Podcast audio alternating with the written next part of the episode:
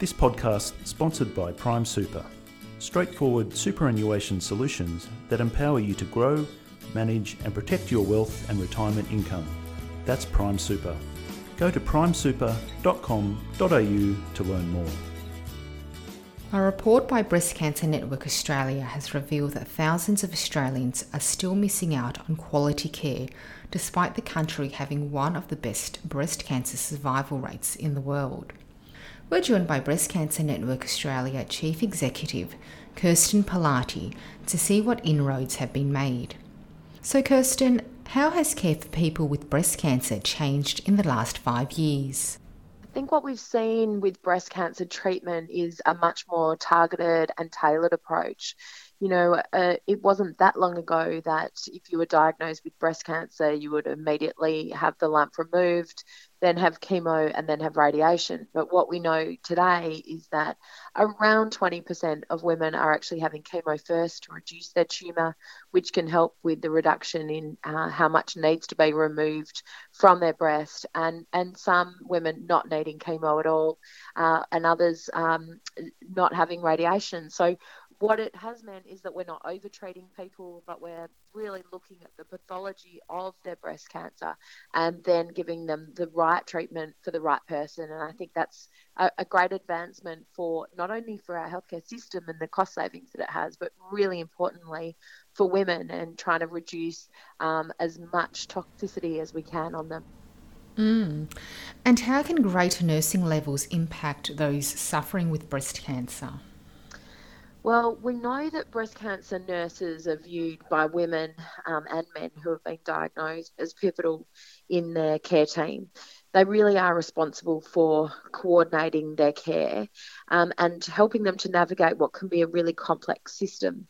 What we did find in State of the Nation is around 30% of our members felt that they did not have enough time with their breast care nurse because they're invaluable to help them not only make good decisions but also help them really emotionally and link them into services uh, like BCNA but also uh, you know like local services such as the best um, hairdresser to go to to have your um, hair shaved off in a you know in a really lovely as lovely a way as you can be. So those nurses play a really critical role and to not to have so many of our members not having enough time with those nurses really showed us through this report that we need to continue the investment.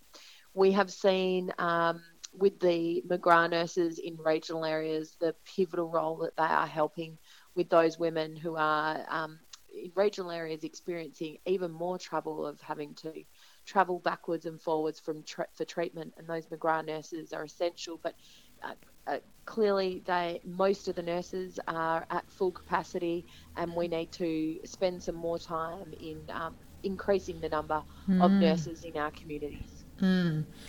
So what support measures can be implemented to close this gap? Well, I think it's uh, about how we use our cancer centres uh, and local communities better and how we can move patients in and out. But I think for me, the, the really significant thing that if you look back 20 years of BCNA's consumer activism, what is it that we've achieved? We, we called for uh, 63 recommendations for reform in 2004. What can we tick off? And in the treatment area, we've done really well where we still have significant gaps is in that time for women with early breast cancer where they um, are told by their doctors go back and live your life. And you know the family hands back the vacuum cleaner. They've done the cleaning for the year while you've been in treatment. The food stops. Your work colleagues expect you to be back at full capacity. And all of a sudden the women have this time to reflect and and look at what they've actually taken on board over that year. And it can be a very emotional time. And often that's when the system has left them. So, from BCNA's perspective, we want to make sure that we increase our allied health support services so that women um, needing emotional help can can do that. We also know that if people can um, reduce their uh, weight to um, within reasonable BMIs, then we know that will reduce the risk of their breast cancer coming back. Um, but that actually means working with exercise physiologists who really understand what these women can and can't do following a breast cancer experience. Mm. So the Allied Health Services is certainly an area for helping women with early breast cancer get back to life um, to, and to what is a new normal for them, and it, and it, and it can be a very challenging time. Mm. But certainly, we also know in the supportive care area that women with metastatic disease are missing out significantly. Um, a lot of our members reported that they had never seen a breast care nurse, and some would argue that these women who are dealing with a terminal illness but are wanting to live the best of their days uh, are probably the ones who need some of that supportive care the most. Mm. So, in general, what areas are impacted by the lack of breast cancer nurses? Well, I think uh, certainly helping people to make really important decisions very early on. Um, if we can get people to see a breast care nurse uh, within uh, you know the first couple of days of a diagnosis then we know that they can help them make some really important decisions such as do you go public or do you go private, um, such as, you know, if you're not happy with, you know, the connection that you've made with the doctor, helping women to actually go for a second opinion, um, linking them into services like BCNA where women can make sure that they have all the information they need to make the very best decisions. But we also know that an increase in nurses will help us to make sure that uh, the survivorship or the, the life after treatment services can be enhanced because right now the breast care nurses are so stretched that they're just working on patients who are being diagnosed every day. So, you know, 50 women every day, 18,500 Australians, 150 men need support. Um, but if you think about all those living post a breast cancer diagnosis, you know, that, it's 200 odd thousand people for a pretty small group of health professionals to support. So, um, an investment in uh, additional breast care nurses will certainly help us to uh, reduce some of the gaps in survivorship. Mm. So, the report showed that of the hundreds of breast cancer nurses in Australia, only 10 are metastatic breast cancer nurses. What does this mean for people who have this type of cancer? So, metastatic breast cancer is where the breast cancer has left the um, breast and moved to other parts of the body, and, and for these women, it is a terminal illness. However, with so many fan- fantastic treatments, um, such as ribociclib, which was recently listed on the PBS by the federal government, um, it means that our, these women with metastatic disease are living much longer.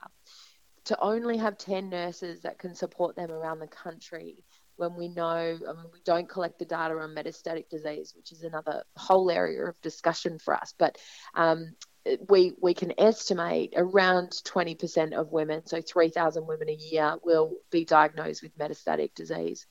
So for those women not to have the support of a breast care nurse, largely in most of their um, treating centres, is uh, really unacceptable.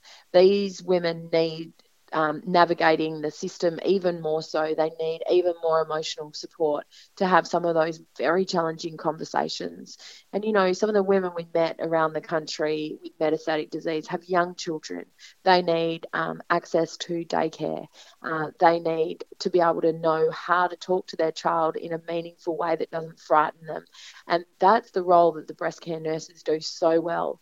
And so we, um, we really want to work with government as part of our recommendation from the State of the Nation report is to actually make sure that every cancer centre within Australia at least has one metastatic breast care nurse because there's enough women out there who need them so desperately. Mm.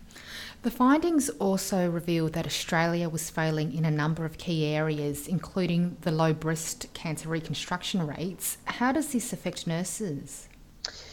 Well, it's interesting because as I travelled around the country, it was often the nurses that alerted me to some of the re- very real local issues that were happening. Uh, we know in far north Queensland, for example, we have long delays uh, for breast reconstruction. What it does is puts enormous pressure on the breast care nurse around helping the um, their patient. So a woman will want a breast reconstruction so that she can return to as normal her new normal, if you like, because they they never return to the person that they were, but this new normal in the quickest way we can. So I think for many nurses, they find the real struggle of one. Um, uh, the timeliness of reconstruction, but the out of pocket costs that women who are forced to go private to have a reconstruction phase. It can be uh, a real emotional burden for the nurses who are trying to support those women, and you know it's it's a very emotional area around you know private health coverage and and waiting times in public systems. And and that is right across the country because the priority to put a woman's body back to as close to um, a place as it can be is so important. And i think the nurses feel that real burden of um, the impact that the, the patients feel and the frustration that the patients feel around the lack of reconstruction in Australia. I mean, we are at least um, uh, around 10% of reconstruction, whereas in the US and the UK, they're over 20% of um, those diagnosed are having uh, reconstruction. So there's some really important um, roles that breast care nurses play in advocating for patients, in making sure patients really understand what are their options around reconstruction, but also um, I know firsthand the emotional toll that reconstruction and the lack of services plays on the breast care nurses, and uh, I can't thank them enough for, for the role that they play in helping the, the real frustrations for many people around the country. Mm. Well, thank you so much for your time. Thank you, and I, you know, I think nurses uh, need to be loved and uh, valued, and they certainly are by our members right across the country, and that comes out in our State of the Nation report. And, mm. um, if you're a nurse listening to this, you should be very proud of the role that you play in our healthcare system. Mm, and they certainly need a lot more support as well. They sure do. Yeah. Okay, thank you so much for your time. Thank you.